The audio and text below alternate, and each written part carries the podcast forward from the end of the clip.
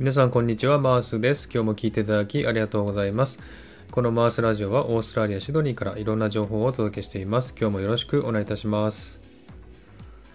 さてですね、今回から始まりましたサクッとオーストラリア。こちらはですね、オーストラリアの豆知識をエンジョイしてもらうコーナーです。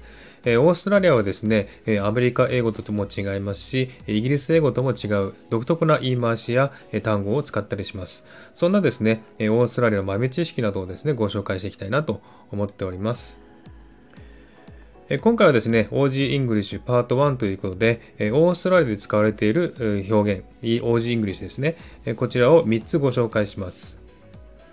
1つ目ですね、これが、 G'day mate、G'day mate、二つ目が No worries, no worries。三つ目が bike, bike。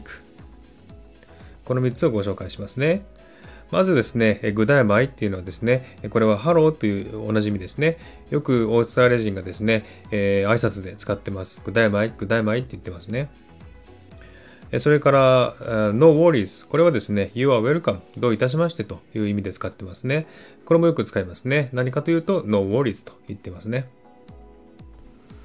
それからバイクというのはですね、バイセクル。これは自転車という意味ですね。ですので、私はバイクで学校に行くというときは、自転車で行くということですね。オートバイではありません。はい。今日ですね、この3つの単語をね、ご紹介しました。1つ目が、具体米、具体米。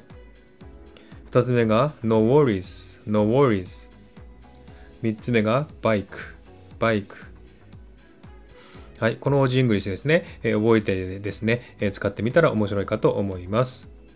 また次回ですね、違う単語などご紹介したいと思います。お楽しみにしてください。では今回はこの辺で終わりにしたいと思います。今日も聴いていただきありがとうございました。ハートボタンポチッと押してもらえたら嬉しいです。ではまた次回お会いしましょう。ありがとうございました。